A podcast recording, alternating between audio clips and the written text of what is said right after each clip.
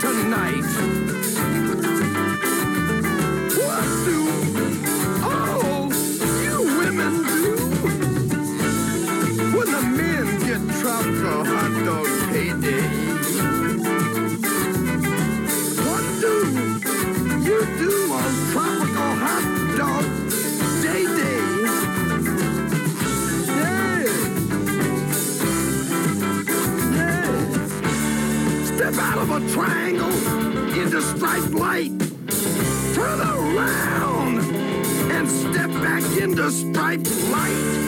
To Tropical Hot Dog Night.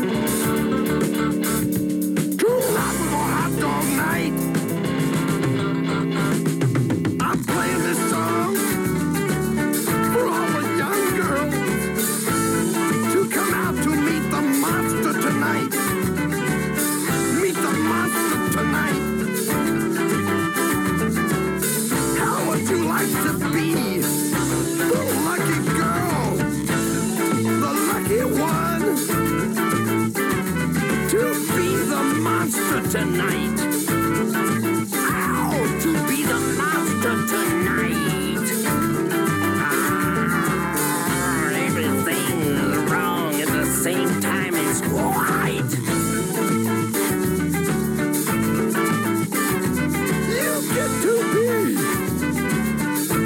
To be with me, and also to be the monster tonight.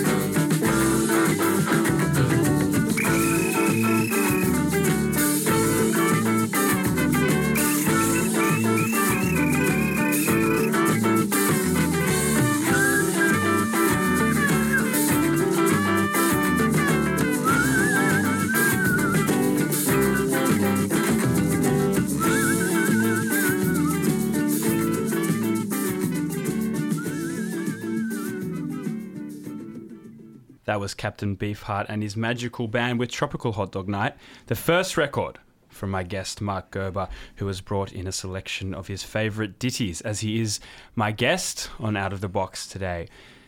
Mark Gerber, you were born in the Netherlands. Tell me about the town where you spent most of your childhood.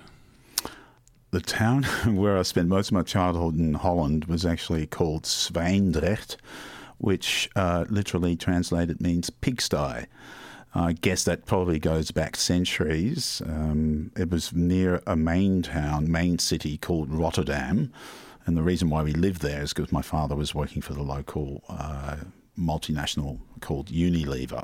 That's where he started his career after he finished uni. Was he interested in the arts? Were your parents, was that part of your childhood? Totally. My father was a fledgling trumpet player and was a member of a jazz band in university when he was going to university at Delft, and that's where they met. I think my initiation into music came via my parents. They collected records. I was exposed to a lot of contemporary artists at the time. I guess you could, obviously name the most popular ones would be, the Beatles and the Rolling Stones, etc. And did you speak enough English to engage with that sort of music lyrically? I mean, a lot of rock and roll and soul was quite controversial when it first came out. Not really. I mean, I kind of knew English is like the second language in Holland and pretty much a lot of Europe, but especially in Holland, like everybody speaks English. So from an early age, you're kind of taught to learn a second language. Like my cousin who lives there knows 5 languages.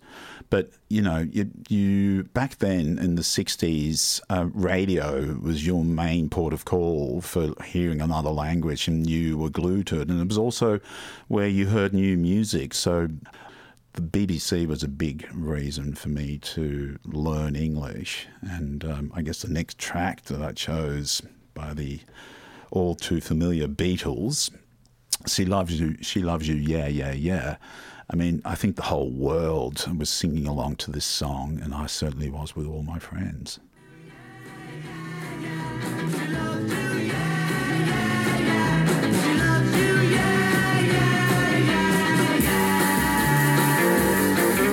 You think you've lost your love?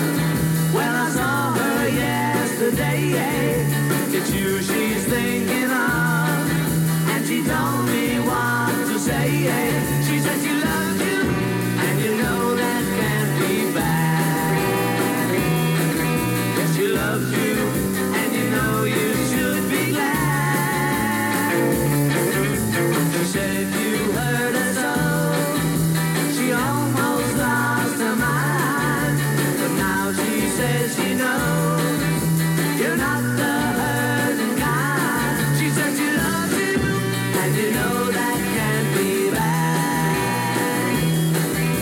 she loves you, and you know you should be glad.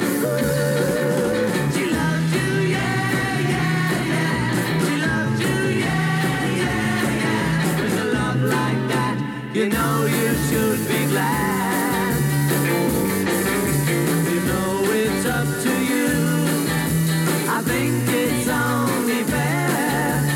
Frighten her to do. Apologize to her because she loves you and you know that can't be bad. She loves you and you know you should be glad. She loves you, yeah, yeah, yeah. She loves you, yeah, yeah, yeah. With a love like that, you know you should be glad. With a love like that, you know you should be glad. With a love like that, you know you should be glad. Yeah, yeah, yeah. Yeah, yeah, yeah, yeah. That was the Beatles and She Loves You. Mark Gerber, when you were 6 years old, you moved from the Netherlands to a small rural town in Denmark called Augustenborg. What was it like living there as a young child?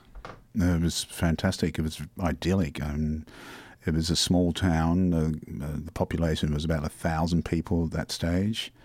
It was surrounded by rural farms. My backyard was a farm. You only had to walk a few meters, you know, and be in the middle of a hayfield.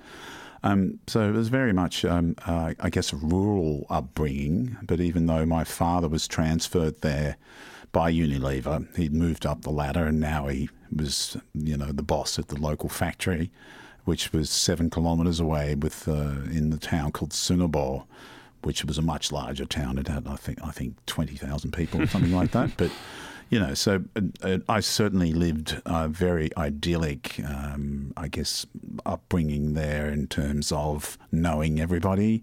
And that stuck with me. You know, I kind of know what it's like to live in a small town, like a country, you know. And this is where you got your first job working at a bakery. Tell me about that. Yeah, look, strangely enough, I don't know. I've always had this thing in me. Like, my parents couldn't explain it either, but I just came up with the idea myself and I wanted to go and work for the local baker. So I used to get up on Sunday mornings at 3 a.m. and I'd be delivering bread and making, you know, baking and making pastries and all kinds of stuff. And here's little Mark, like I think I must have been like 9 years old or something, riding around on his bike with this basket of bread in front of me and delivering it to the local insane asylum, which was then they'd taken over the old castle because there was a beautiful old castle in this town where we lived, and there was an insane asylum, and I used to deliver bread to them. And tell me about the very significant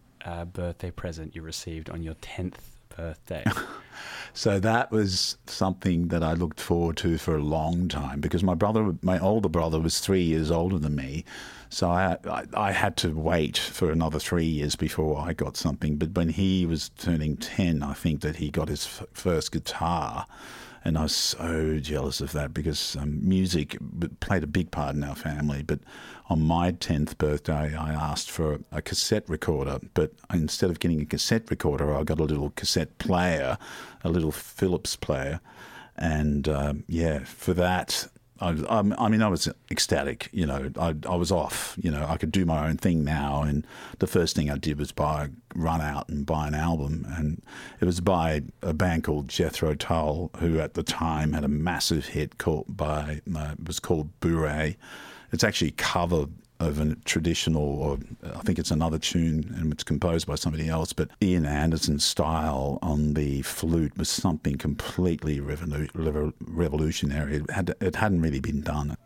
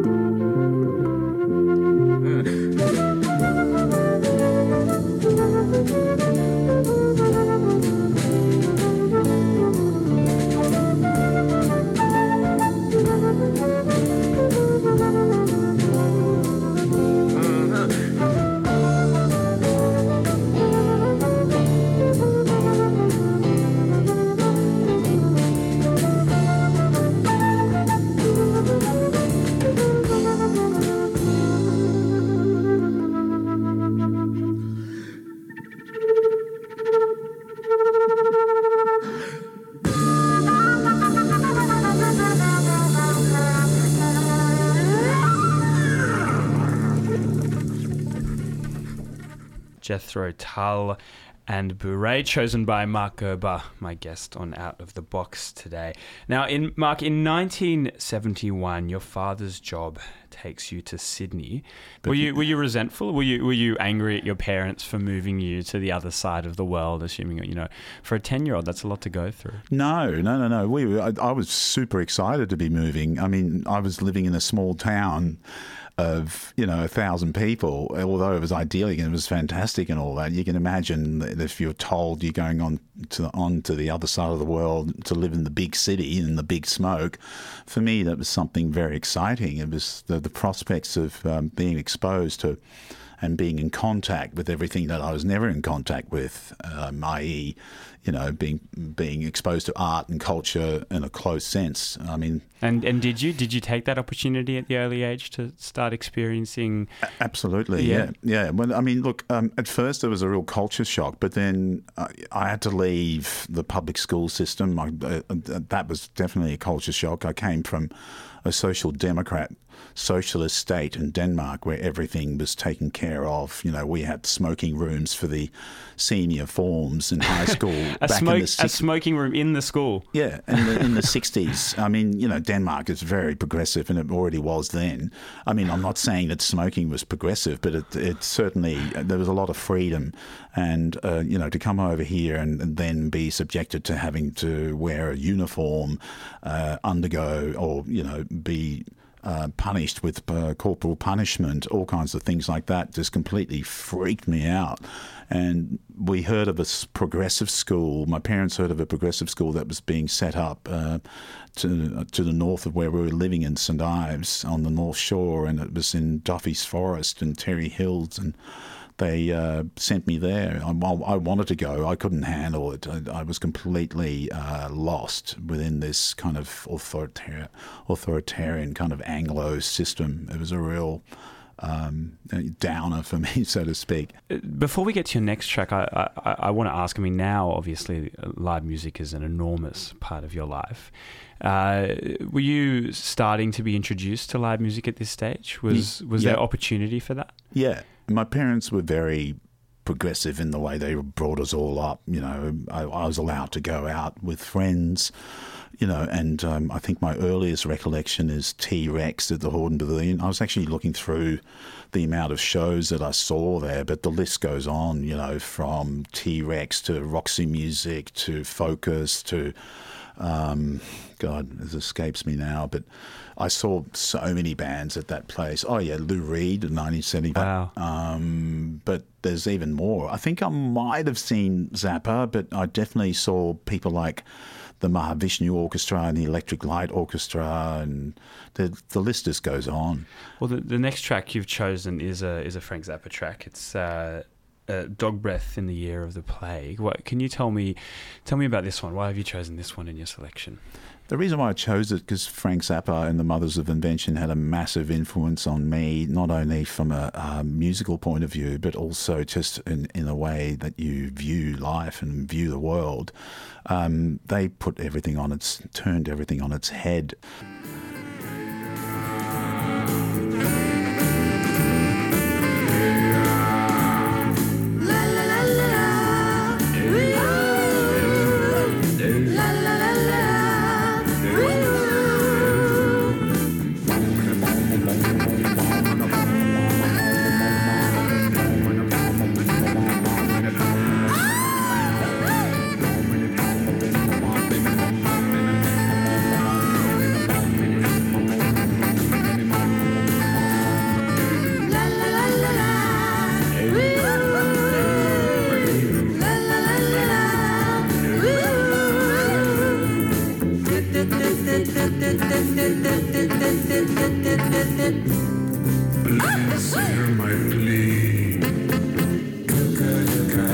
Chevy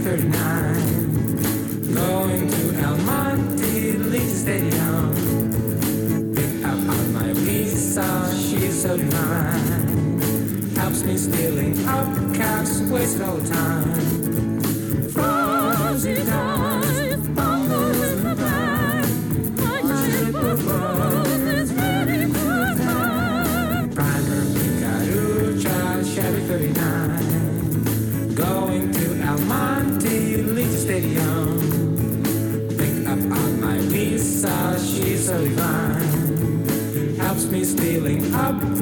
waste no time. Fuzzy dice, bottle of lies, my ship of love, ready to attack. Won't you please hear my plea?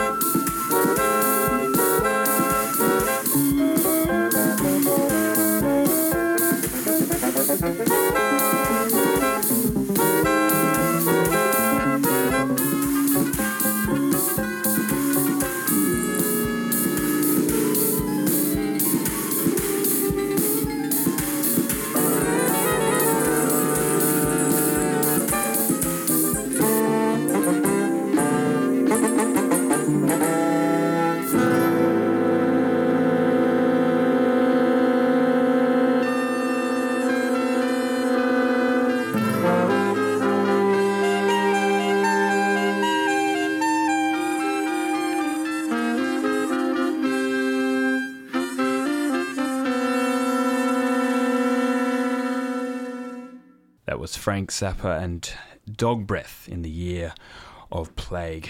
Mark Gerber, in 1977 you saw the Sex Pistols on Countdown on television, which you cite as a moment that changed everything. What did the Sex Pistols do for you?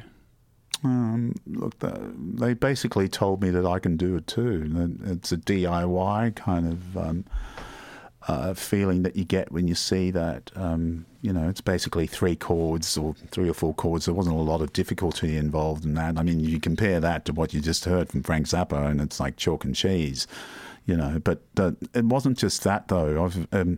For me, it's a whole picture, and seeing that video and seeing the way they were dressed was a revolution in itself. You know, I think it can't be denied that Vivian Westwood's influence on the whole thing had a major role in catapulting, you know, that movement, especially via the Sex Pistols, into the stratosphere and, you know, around the globe. It affected so many people. And tell me about your first band.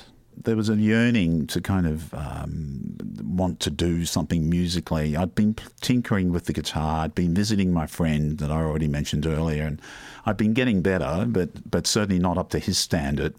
And so, you know, I think seeing the Sex Pistols for the first time and seeing that, I think the penny dropped, and I said, I've got to do something about this, and I've got to form a band. And the natural person to turn to was my younger brother. And, you know, I said, well, you know, what are you going to do? And he's like, well, I'll play drums. And so the next thing was that I advertised at Anthem Records, which was an import record store where everyone went if you were, you know, serious about collecting music. And that was pretty much the only space where you can get some import records before anywhere else. And what did the ad say? What did the ad say that you? I can't look. Honestly, it's that long ago, but it was something along the lines, you know, two Ps looking for another member, looking for a bass player. You know, wanting to form a band, must be into The Clash, must be into Joy Division or something or another, you know, but must also like the Beatles, I think. Might have said something like that, whatever, just to throw that in. Sure. And I think that was one of the things that kind of drew John O'Brien, who ended up coming in, and he was the only person that answered the ad. But it was amazing. Like, he was the only person that answers the ad, and they turn out to be that person. But he was the one. He was the one, and he was like a multi-instrumentalist who knew the Beatles catalogue back to front, who thought that Elvis Costello was the best thing since sliced cheese, and so did I at the time, because he'd only just, you know, this was actually before he'd released My Aim Is True, which is the album, but he was into Dave Edmunds and Nick Lowe from Stiff Records like I was, and so there was so much synergy going on there. And now, so you've got John O'Brien in the band, your brother, and my younger brother, Michael, you on vocals, 9 months of rehearsal before your first show. Pretty impressive feat. Was it worth it? It could have been even longer than that. Yeah, absolutely. I mean, when I do something, it's the same as me jumping into the fire and learning how to, you know, work in a bakery before I was even 10. It's kind of like you delve in and you dive in and you give it your all. And I think we gave it our all. And what happened at the first show? Well, the first show, I don't know, it's strange. Some of these things you forget how that happened. So, I don't know, there must have been some connection there how we ended up playing at Garibaldi's, which was later called Cafe Pacifico on Riley Street in Darlinghurst. And it was then an Italian-run, an Italian club of sorts, of society. And they were, inverted commas, the left wing of the Italians of Darlinghurst. And so we played our first gig there with Pell Mell, and we had an absolute rapturous audience. They loved what we did. We couldn't believe it. We got off stage and everyone was raving. But I do recall that people like Jeffrey Wagner was even there, who then was playing with drums with Ed Cooper.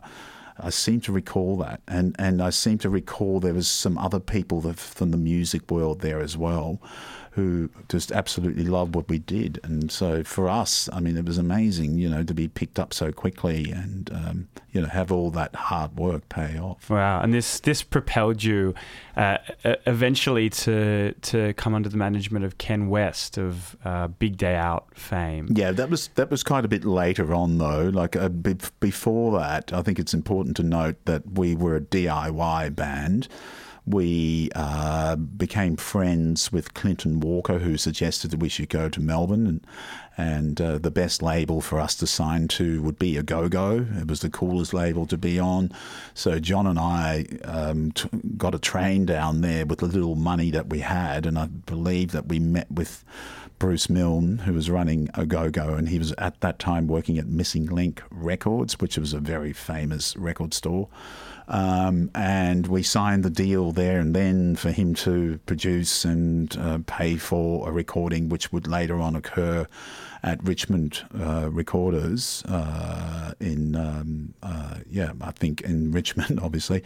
But what we did then is get off him a list of venues that we wanted to play. We said we want to play the coolest venues, the best venues.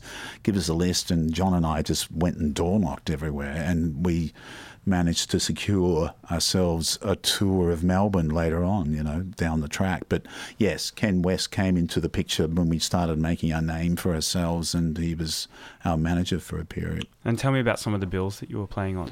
We seemed to sort of become, because of this trip that we did to Melbourne, and we had some impact down there.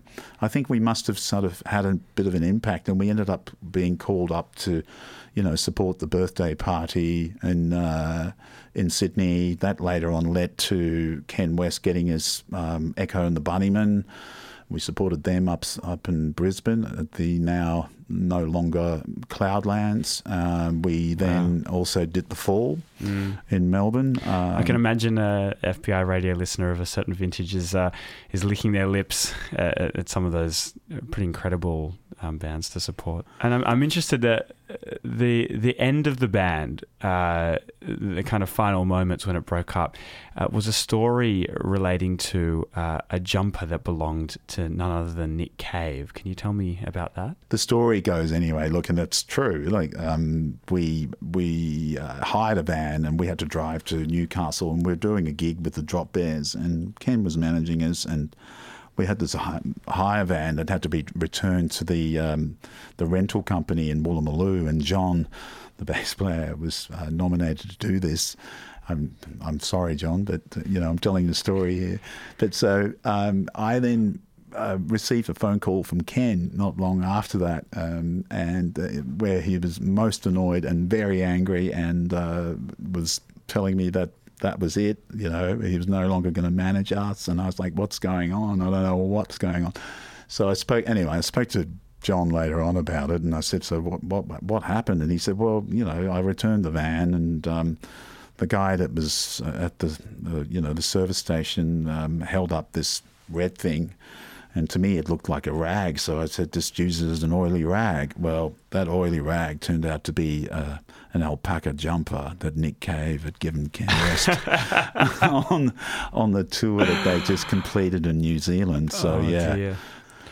And what are you going to play for us next, Mark? This album, when it was released, was really I think it was completely earth-shattering. And when I first heard this album, I was completely blown away. To me, it sounded like somebody was running their finger on the tape recorder and speeding it up and slowing it down. Everything sounded so weird and so new and so fresh, and there was so much depth to it and so much to be taken in. And for me, that just represents everything that's to what punk represents. So here's a song called Babies on Fire by Brian Eno. Look at her laughing like a heifer to the slaughter. Babies on fire, and all the laughing boys are bitching, waiting for photos. Oh, the plot is so bewitching. Rescuers, row, do your best to change the subject.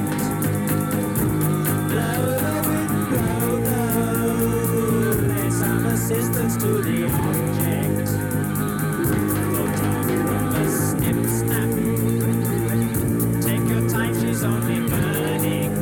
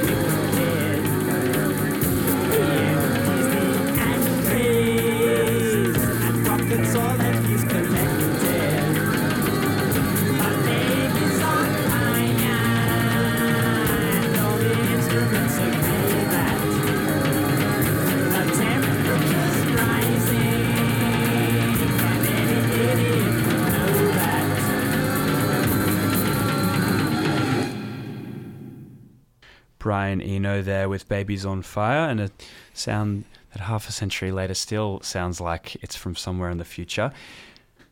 Mark Gerber, the end of your music career magically fruited a new career as an actor. Can you tell me about how that came about?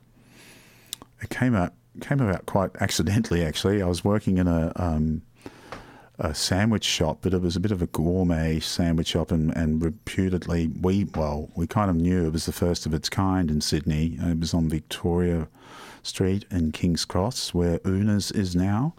And it was run by two women that I knew intimately. I knew them well, you know, they were good friends of mine.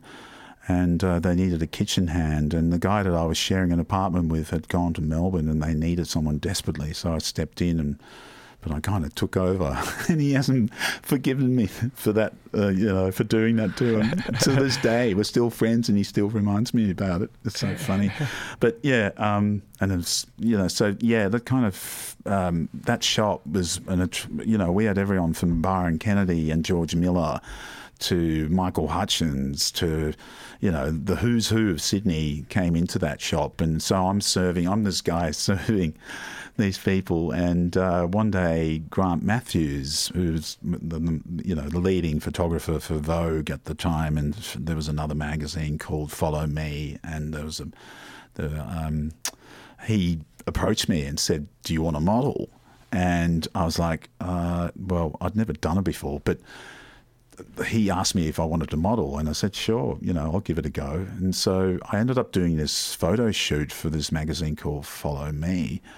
And that led to other things as well, with people like Ian McMore, who had a fashion label at the time. And they asked, somehow I got roped into doing a fashion show at Wentworth Park. It was a circus without ropes, I think it was called, or something.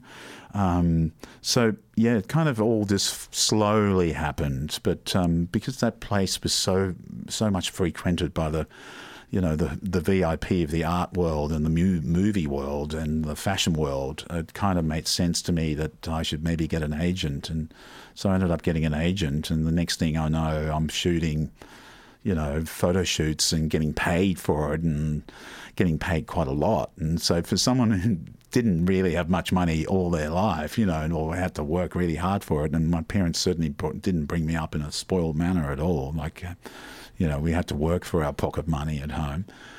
So this modelling career all of a sudden fell into my lap, and I just thought, okay, what the heck, let's go for it, And I met someone, and she was already modelling around the world, and we ended up going to Japan, and then we based ourselves in New York, and I ended up splitting up. But I continued my modelling career in Milan and Paris and London, etc. And I guess the thing that I really liked about it was modelling takes you places that you've never been to before, or it takes you places where, that you'd want to go, because you could actually choose where you wanted to go, because there's a market there, so you might sit around and have to do a lot of walking around and introducing yourself to various photographers, etc. But it was a lot of fun. But it sort of opened up a new door for me personally as well, where now I could now consider, well, I've done music, so maybe acting is, could be a thing for me. And sure. What sort of roles were you doing in the early days? Well, it was mainly just commercials, So when you start doing commercials, it's almost like being on a film set. You sort of get your grounding for what it's like to be on a movie. And so I started doing quite a few commercials, and that kind of led to, getting an inkling for it. And so when I came back, I kind of gave up travelling a bit towards the late 80s. I got a bit sick of living out of a suitcase, and, it just becomes tiring sometimes. And so I came back to Sydney, and I ended up sort of doing mostly commercials, and that kind of led me into that mindset of maybe, doing movies, etc., might be a thing. And then that led into, obviously, getting Sirens and casting for that and getting the role. Sirens, the classic Australian film with Hugh Grant and Elle McPherson. Yeah. Did you enjoy it? Was that an enjoyable experience? I mean, you're very serious about music, and you know your music career is obviously something that you think back very fondly on. Is it a similar thing? Absolutely. For this period of your life? Yeah, I don't regret anything that I've done in my life, and that's something I'll never forget. And now the next song that you've elected to play is something completely different. It's Flower Duet from the 1883 opera Lakmé. How did this piece of music come into your life? Well, this piece of music had already been with me throughout my life, but I never knew who it was and who it was by. And I was in this kind of mindset of going to see as many art house movies and as many movies as possible. So quite often I would go to the movies by myself and see all kinds of foreign movies and, a lot of art house movies, namely German, French, etc., English.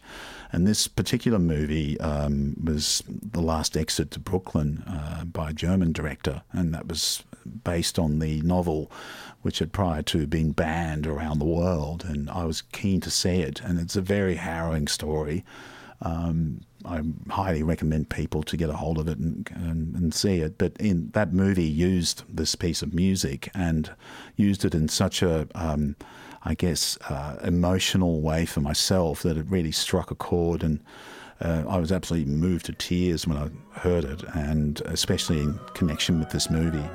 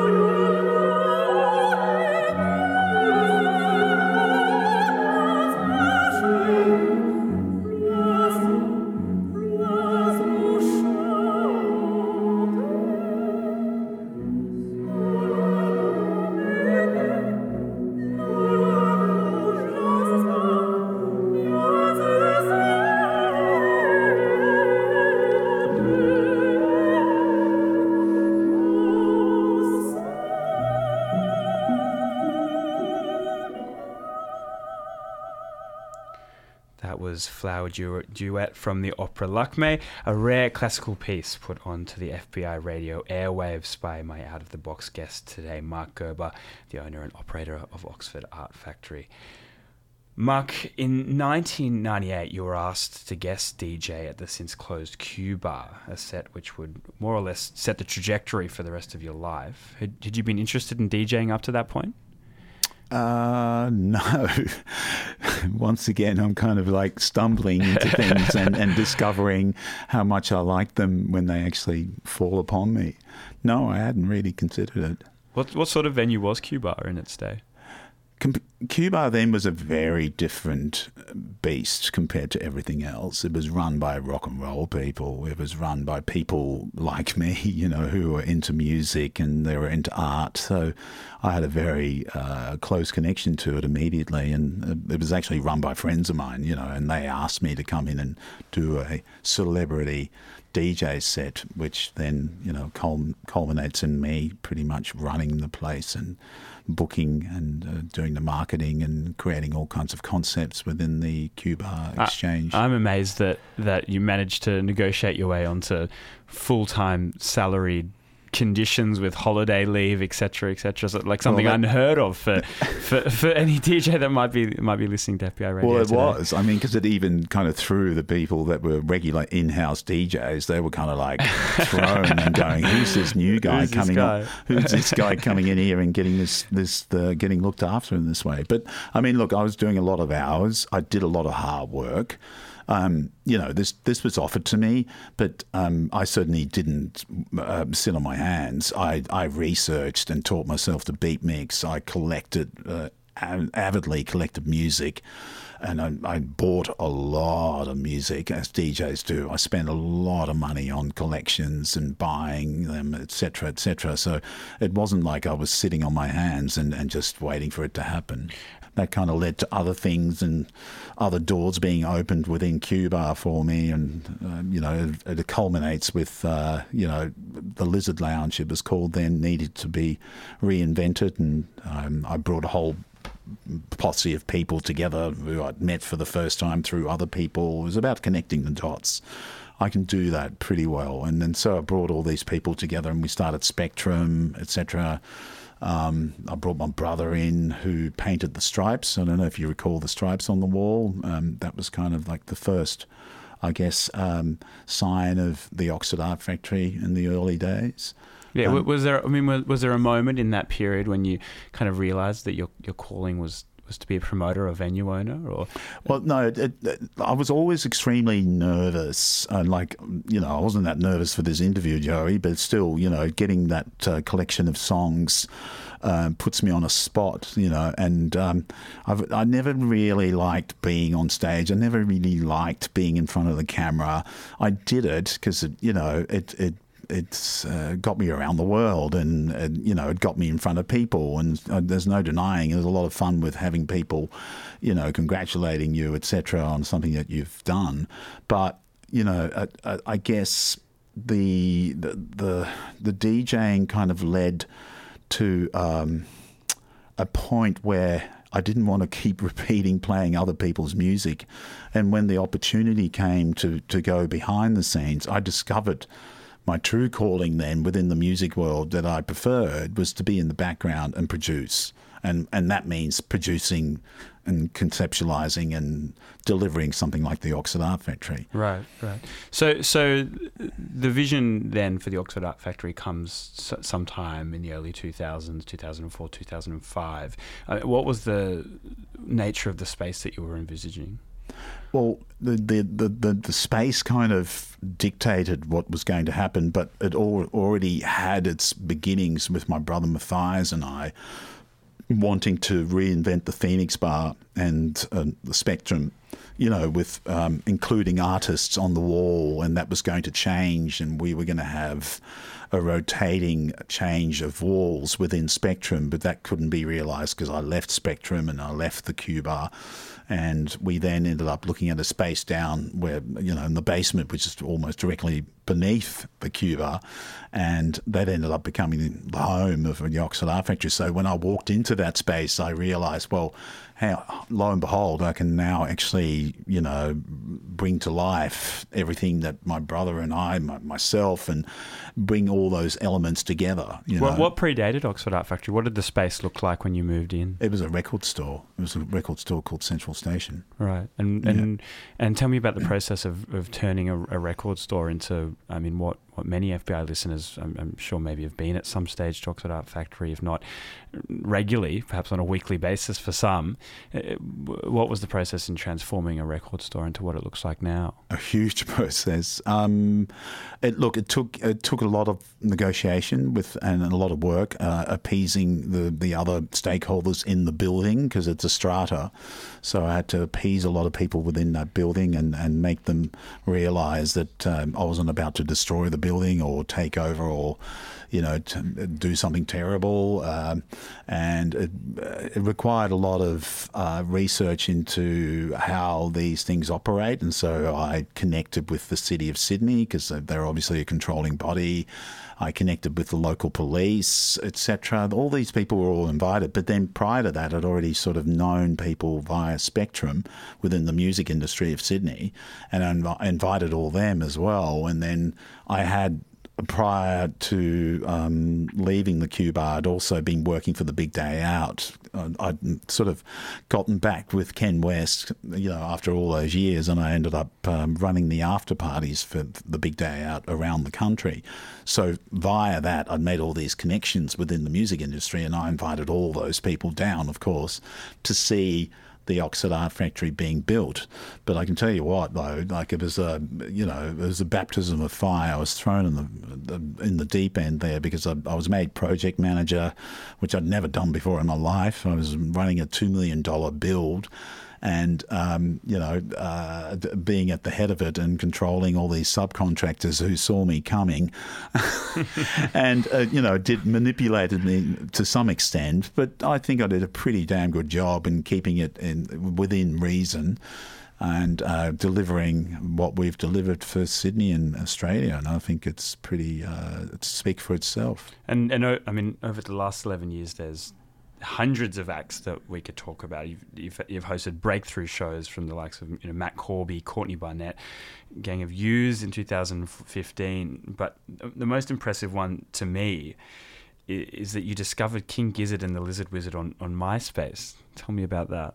Yeah, look, I was an avid surfer of MySpace because MySpace to me is still one of the best online medium for music because you could hop around the world. And I just discovered King Gizzard and asked the booker who was working for me then, Lauren Againby, to reach out to them and see whether they would play, whether we can get them up and play the gallery bar. And they did, and they came up, and we sort of struck up immediately. This respect I had for them because they were wild. I mean, back then, they were more like a free-form kind of entity than what they are now, I guess you could say. But they were amazing. Even then, you could see the talent. So immediately after that, I turned around to them and said, I want you to play the birthday, And then they came in and they played the birthday in the gallery bar as well. And that was like the most insane crowd surfing experience, etc. It was mad. A sign of things to come. Yeah. And his final album, just months before his death, Roland S. Howard played The Main Room. Can you tell me about that? Look, that was quite an emotional time, obviously, because I'd had a connection with Roland and the band, the Birthday Party, previous, many, many years ago, and I revered the man tremendously. I think he's a phenomenal artist and a phenomenal guitar player. And being a guitar player myself, obviously, I completely idolised the way his style, and he had such a unique style, and his stage presence was amazing too. And so to then be told by Gerard, a friend of mine at Frontier, that he was coming and he was going to play the Oxford Art Factory, I nearly fell off my chair. But I was absolutely amazed at the man. And, he was close to death, and he remembered me and he remembered the band and was an incredible gentleman and everything. You have those moments when you meet someone, and sometimes it can be disappointing, but we met again, and it was amazing. It was amazing to see his show and the way he held it together, and it was flawless. It was one of the most amazing gigs that I've ever seen at the Oxford Art Factory. 11 years at the helm of Oxford Art Factory, but a lifetime spent at the new frontier of all things countercultural and artistic. What excites you now? I think what excites me is, as you get older, that drive to want to stay connected and stay connected with the younger generations. What excites me now is my two sons. I've got three. One's a lot younger though. He's 6, but the almost 14-year-old and the 17-year-old are driving this desire of mine to, not only the Oxford Art Factory, but obviously through work, and that's a given. But my two sons and my family, etc., are driving me to experience new things all the time, and that's amazing, especially when you got kids that are so creative and kind of like a mirror of yourself in a way, but they're totally unique in themselves as well. And I'm extremely proud of them and extremely interested in learning what is coming, and I think you never stop learning, and I think it's important for anyone in my age bracket or even younger, to listen to what young people have got to say. You know, I think it's almost you're doing a dishonour to the future of the world if you turn your back on the kids of today. What are you going to play us out with, Mark? Well, on that note, I'm going to play something by somebody who entered my world when she was only 17 and I was probably, you know, somewhere around 6 or 5. And it's Marian Faithfull, and it's her new version of a song that she covered then and which was written for her by Mick Jagger and Keith Richards. It's a song called As Tears Go By. I chose this as the last track because I think it's... It kind of correlates with what this whole interview is about, but it also connects her with her past. And I think it's a wonderful new version that she's managed to pull off. And not only that, it has Nick Cave and Warren Ellis on the album. I highly recommend everyone to go out and get it. It's a phenomenal album, and, yeah, enjoy. Mark Gerber, thank you very much for being my guest on Out of the Box. Thanks for having me.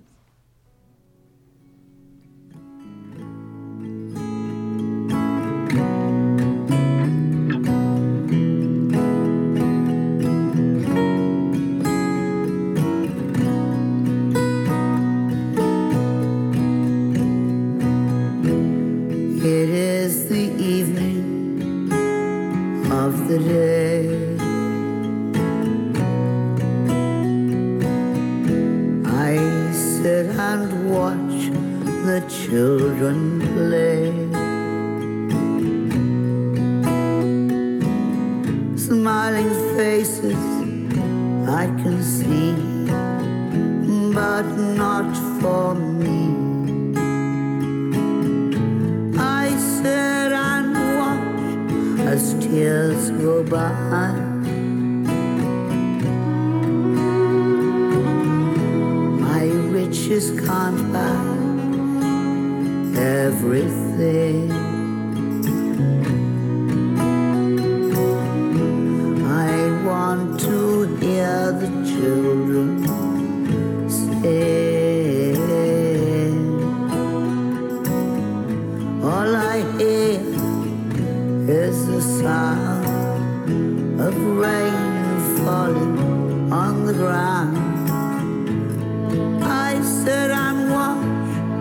tears go by.